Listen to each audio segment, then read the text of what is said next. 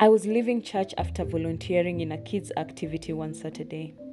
I was walking to the stage to get a bus when suddenly I felt a sharp pain on my left heel. I thought it was something I could just shake off and keep walking, but it turned out to be painful. I had to walk with a limp until I got home.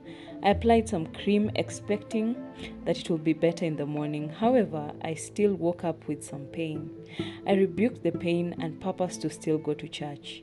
Up until 1 p.m., I was walking with a limp.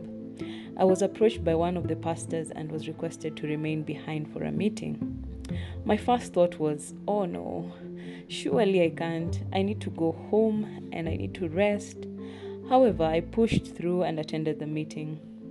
You won't believe what happened. I was asked to give an exhortation in the meeting. It was a two hour meeting. As we were leaving, I told one of my friends, My leg has no pain anymore. Immediately, what came to mind is that our enemy, the devil, is a schemer. He doesn't just hate you, he deliberately plans for your downfall.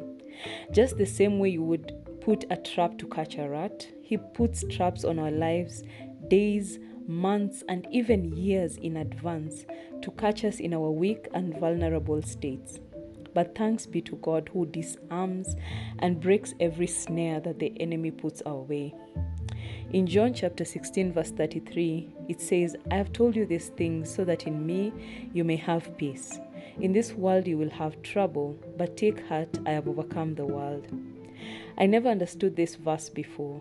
How could Christ overcoming the world bring the disciples peace?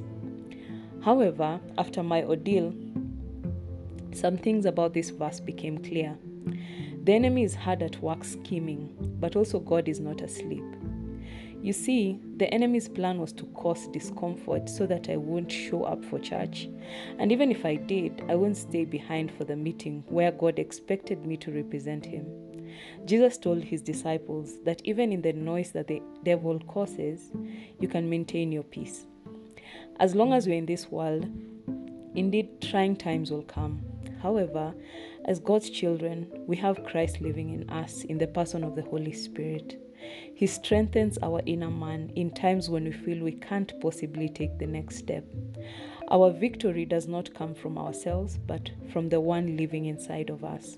So when the enemy comes to make his noise, take heart and keep moving. The Prince of Peace is with you and in you.